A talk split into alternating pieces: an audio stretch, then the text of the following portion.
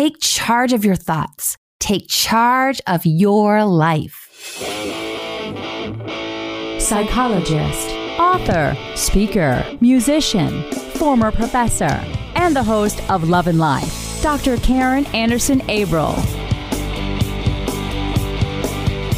Welcome to Dr. Karen Love and Life. I'm Dr. Karen Anderson Averill. Today on the program, we're talking about finding love later in life. And with me to discuss this are two people who know a little bit about this. One is Treva Brandon Scharf. She's the blogger from The Late Blooming Bride, future author and future radio show host. And she'll tell us a little bit more about that later in the program.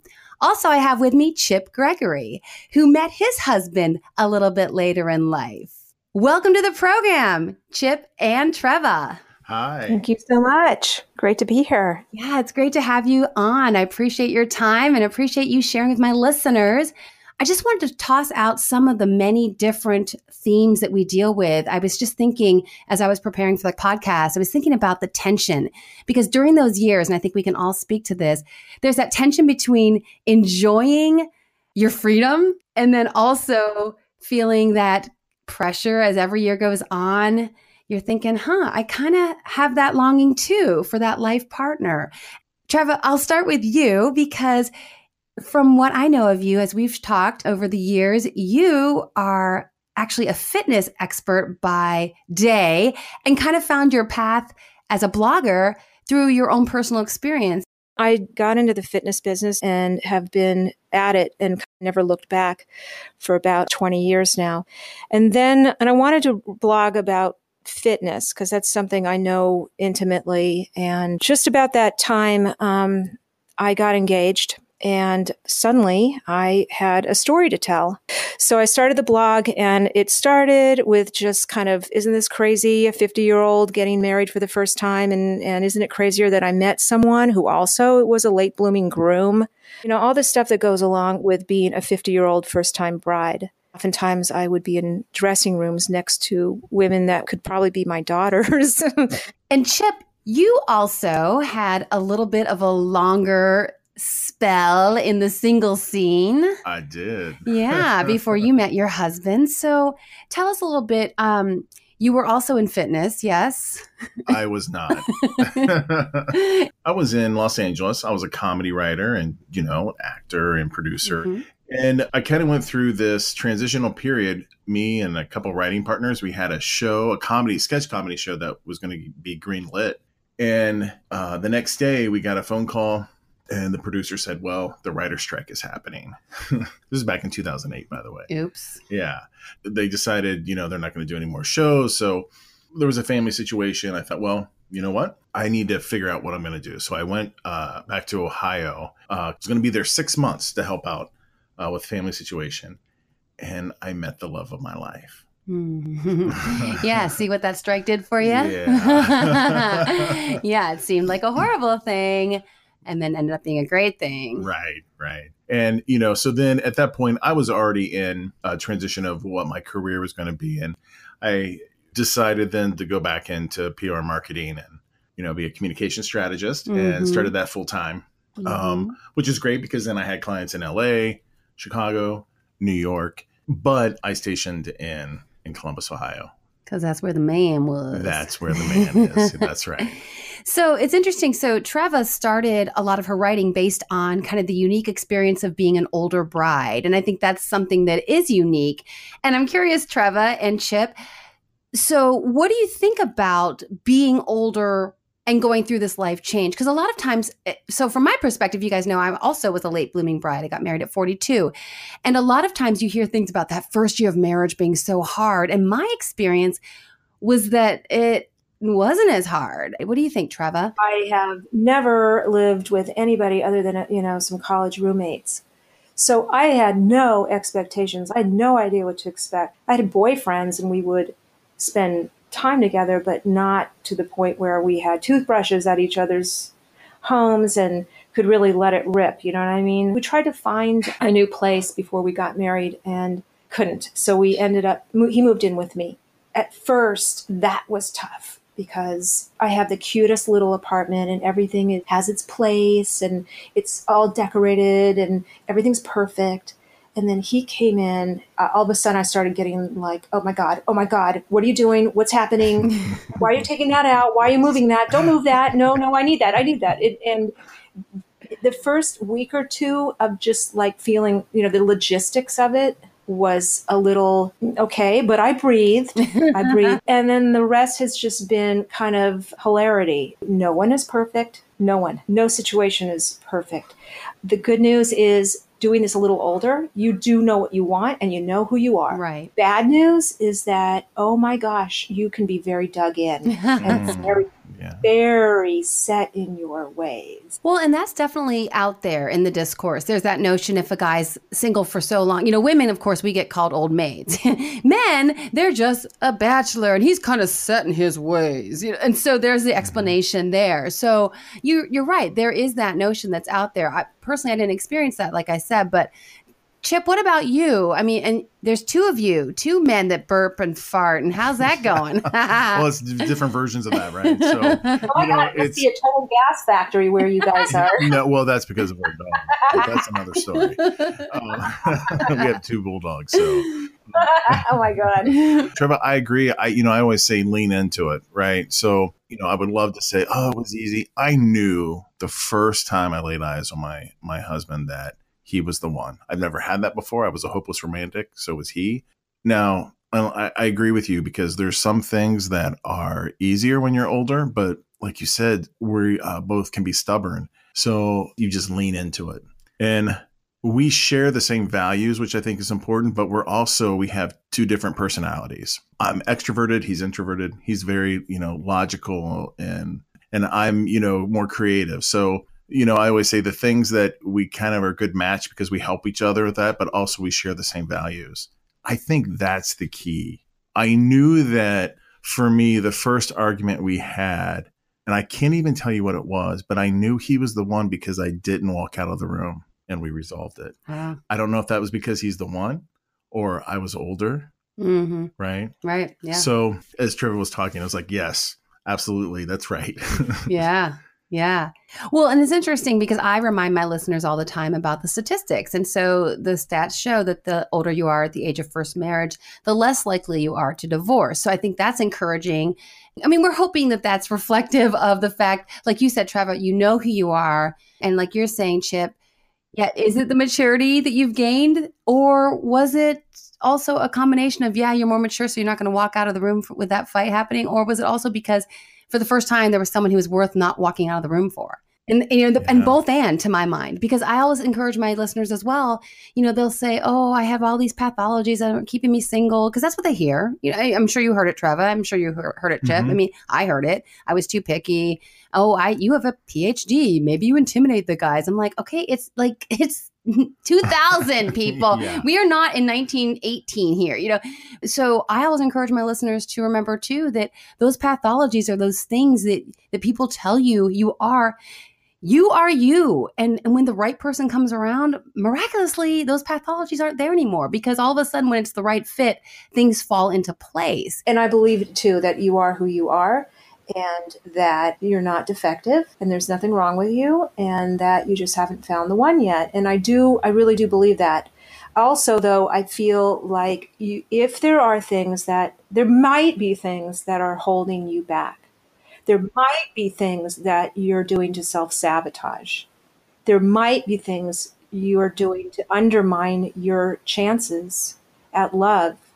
And I think that between accepting yourself for who you are, totally accepting it and owning it, whoever you are, what whatever whatever it is about you, and facing the hard truths about yourself, there's the magic. I had to do some work. There was there was work involved for me to walk down that aisle. Um, I did the work. I wasn't attracting healthy relationships. I knew there was something amiss was I dysfunctional? No. Was I just defective? No. But there was just a little something that needed some examining. So I did some work, and that's how it happened. Can you just can you be a little more specific, just so listeners can understand? Well, when you're single for a long time because like I, I shared i felt i felt that i heard that and i internalized it at times and, and it was something i had to fight against to say no i'm no more psychologically flawed than my friend who got married at 20 just because marriage is the norm and being single until you're 42 is not the norm doesn't mean that i'm more psychologically flawed. You can also make the argument that some people who make that choice too early are psychologically flawed and that's why they fuse together with someone because they're scared to step into adulthood solo. I mean you can also make that argument but we don't because marriage is the norm. Can you speak a little bit more about the work specifically? I did all kinds of um, self-examination um, I, if someone said to me, "You got to read this book. It's called Codependent No More." Okay, you got to see this movie. It's called uh, The Secret uh, you've got to um, take this class. It's um, on uh, personal growth and self empowerment. I mean, I I did. I was sort of just on a mission um, to get as strong and healthy as I could. I didn't have to do a full overhaul on my personality. I think what was happening is that I, I do tend to be a little codependent. I do tend to attract people that I can fix. And I saw that quality in myself and I thought, you know, as long as I keep doing this, I will never get my needs met. So I had to come to that to that point in my life. You know, my book, as you know, because you reviewed it for your blog, uh, my book is all about you're fine. Just hey, don't settle. Continue to thrive in your single life, remain happy, hopeful, positive, and when it's time, it's going to happen. But at the same time, it doesn't mean that I'm saying, fine, live your dysfunctional life and and be completely screwed up. And, and, and no, that's not what I'm saying. So there is a tension there. Chip, how about you? Did you have some work that you felt that looking back that mm-hmm. needed to happen before you'd be ready to meet Troy? Yeah, I mean, the biggest thing I think when you're at our age, there's some things that you repeat in relationships, right? Mm. That are bad. So, for example, um, how you argue Yes. Right? Yes. Um, I was a big let me leave the room right and cool down. And he's not. He's like, we're gonna work this out. Mm-hmm. Mm-hmm. Right. And come up with, well, this drives me crazy. Well, it doesn't drive me crazy, but I'm gonna go ahead and do it your way because it doesn't matter to me. Right. And vice versa. I, I would also mention that um, I did get a, I don't want to say a lot of therapy, but I did over the years at various times and and found it enormously helpful. Yeah, me too. Trav was going to say the same thing. Like it real like all the stuff in therapy, right, came up, mm. and then it's like, oh, okay, this is interesting. This just came up again, right, and it was in in this relationship because I wanted it to work. My whole thing with therapy is get off the couch as soon as possible. Hit it, hit it, and hit it hard, and then go and live it. Dr. Karen Anderson Abril. I'd love to connect with you on social media. On Instagram, I'm at Dr. Karin, dr.karin. Here I share my thoughts on love and life through original quotes and images. I'd love to have you join the conversation. On Twitter, I'm at Dr. Karen Anderson. You can find me live tweeting my favorite shows This Is Us, Will and Grace, and My Guilty Pleasure. All shows Bachelor Nation. On Facebook, I'm at Dr. Karen Anderson Abril. There, you can read my blog, see where I'm speaking, and find links to others' podcasts when I'm a guest on their show.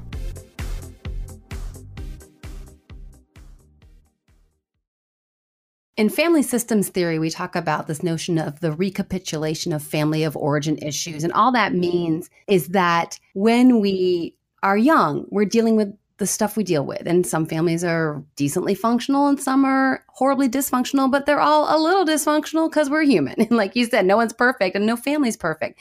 So the theory is that then we, in our adulthood, we basically recreate some of the same energy, some of the same dynamics with our adult relationships in efforts to, and this is not conscious, but in efforts to fix what went wrong. So just, you know, Psych 101 example, if someone had a very distant father, then they may, in their adulthood, chase emotionally unavailable men. I know this is like Psych 101, but you know where I'm going here. And what the energy is about is if I can get Paul to love me, it'll make up for the fact that my father was never around and never loved me. And so, like when you guys are talking about doing the work through therapy, which of course I'm a psychologist, I'm a huge fan of therapy, and I love Treva's model get in, hit it hard, go big, and then, yeah, and then get out and live it. You know, it should not be that you're on the couch for seven and a half years. As therapists, we would not consider that healthy therapy. Yeah, family of origin, there is truth to that. I'm not blaming it all on that, but uh, my first male role model in my life was my father, and my dad was a little broken after my, mm-hmm. after they divorced, and I grew up kind of with a grief stricken father for a long mm-hmm. time. He was the first man, and I thought, well, all men must be broken like this, right. you know. So, you know, it's no surprise that I tended to attract that kind of a guy that I could fix. Sure. Yeah, exactly. Until I said yeah. no more. That's that was right. um, you know, when I had had enough. I think after the the last guy I dated before I met Robbie, that's wow. when um, I had my epiphany, and um, I thought because he wasn't really into a relationship with me, we had been dating for six months, and said something to the effect that uh, love wasn't really a priority for him. And I said, okay, well, then we are done here. Right. Because this is as good as it's going to get. I cannot get any more wonderful than I am. I love that. I, not a bad guy, but just someone bad for me. That was a really empowering moment for me because uh, there were there was a time when I probably would have hung in mm-hmm. and waited and waited until he got his you know stuff together that might have been indefinite. I don't know how long that would have taken. And I thought, uh uh-uh, uh, i have wasted so much time already. You're you're out. So and for that reason you're out. It was like Shark Tank. or rather I'm out. And for that reason I'm out.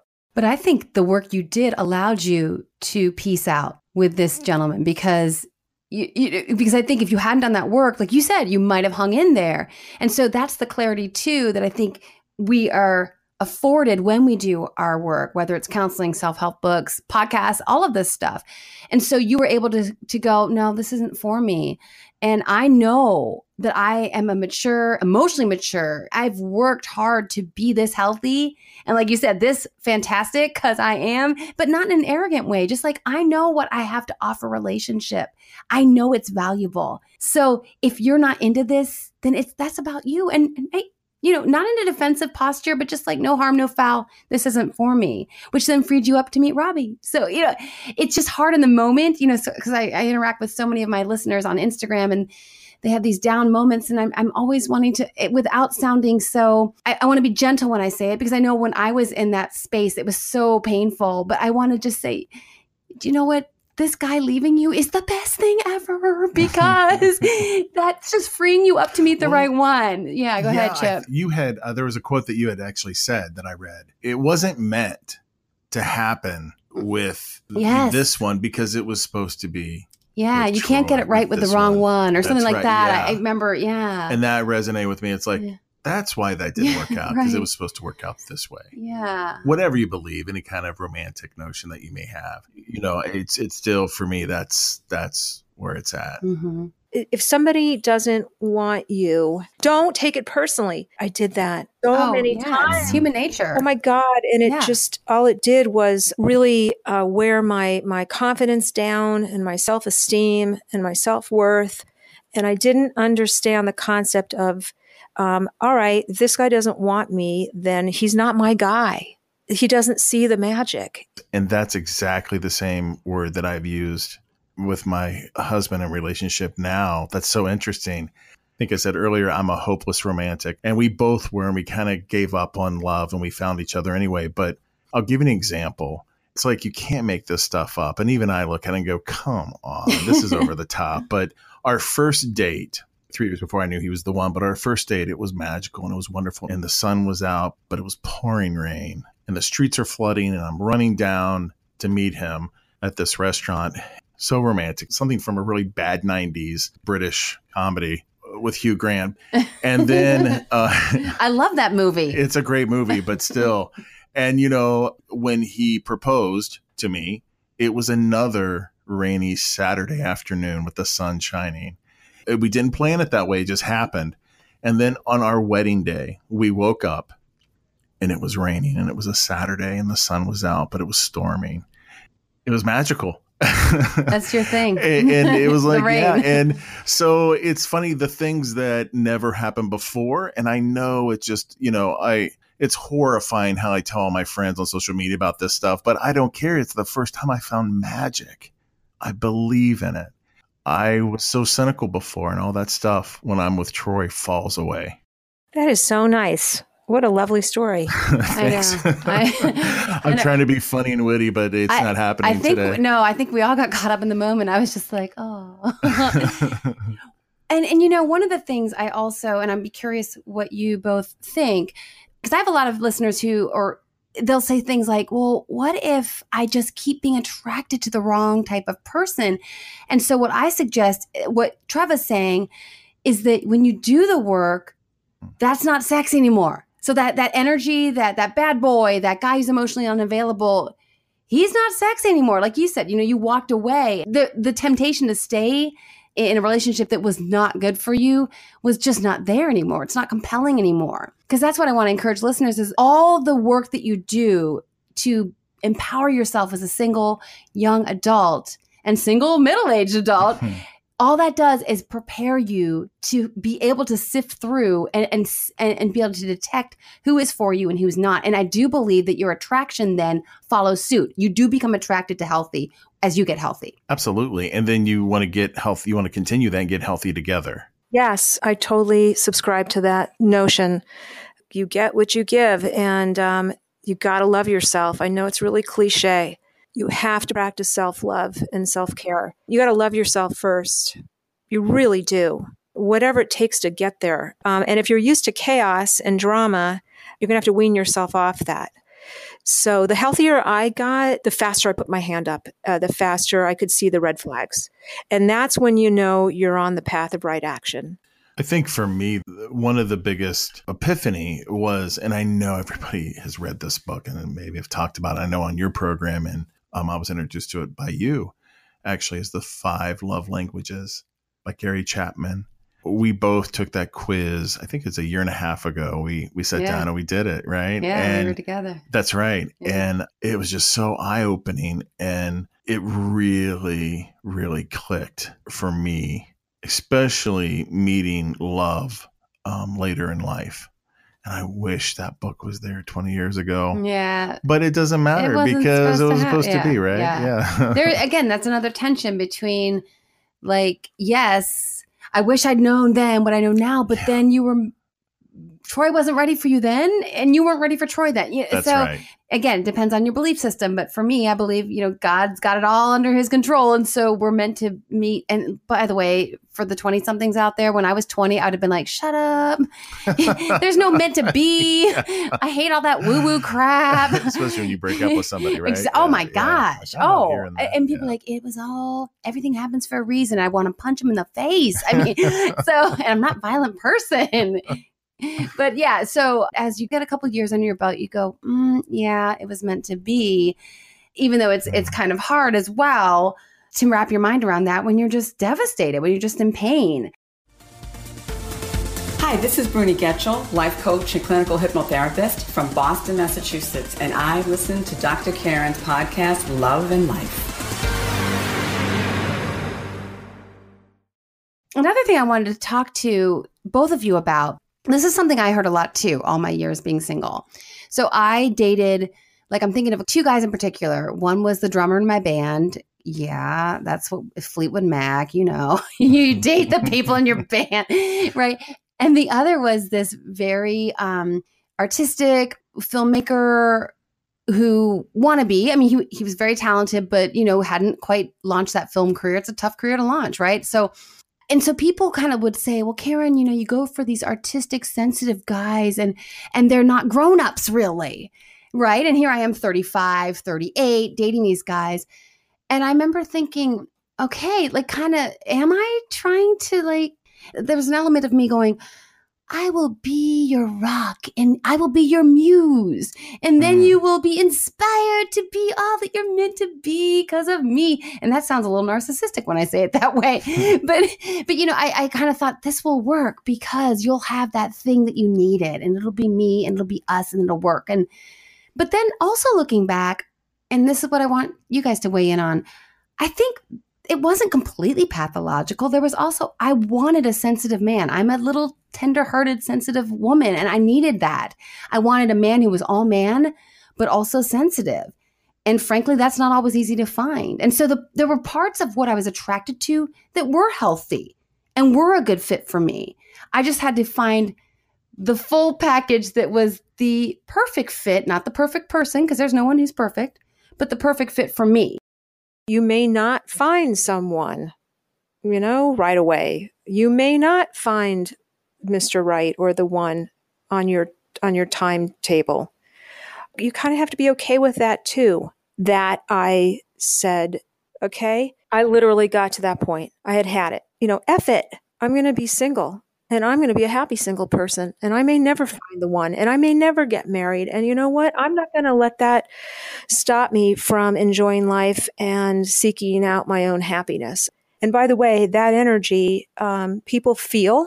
There's nothing more attractive and sexier than a happily single person. Well, and you know, my listeners know I called off a wedding at 34 and there was that moment of just, okay, this could be it. I mean, 34, we look back and like, oh my gosh, that, that, was, that was a baby. But, you know, in the moment, I thought, you know what? This could be it. This may be the last man who ever gets down on a knee and proposes to you. And, and are you going to go through with it knowing down deep that you're walking down the aisle and lying, making vows you really don't mean? Or are you just going to go, you know what? No, I'd rather live an authentic, true life and I will be happy because happiness is on me anyway.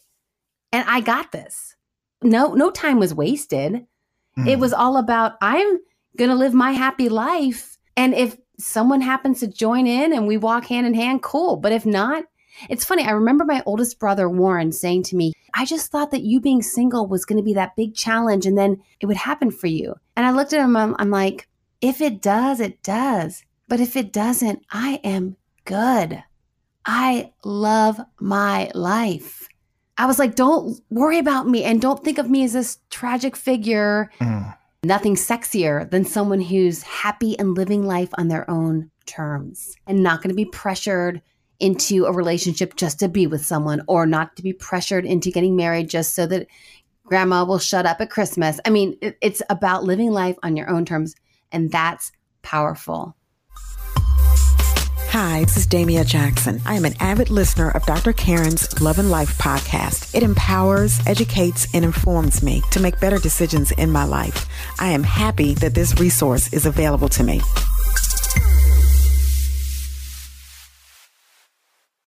I had a conversation. Uh, this was actually, I would say, around about 10 years ago and I was talking to a friend, and you know, I had uh, dated somebody, and it was serious, and uh, it went past like six weeks, and uh, he goes, "Wow, it's getting serious," and I'm like, "Okay." He's like, "Oh, so the man child is growing up," and I was so offended by that. It's like, what are you talking about? Yeah. And apparently, I had this reputation not for being, you know, a serial dater, but you know, I was 40 and apparently, you know, like, well, when are you going to settle down? okay, I just decided, well, I'm not going to let that define me. The reason why I'm dating is because I am trying to find the person, right? So I guess it's all context and it's all relative, but at the same time, I have to say, you know, and you were talking about this, Treva. You, so then the self awareness came in. Well, why?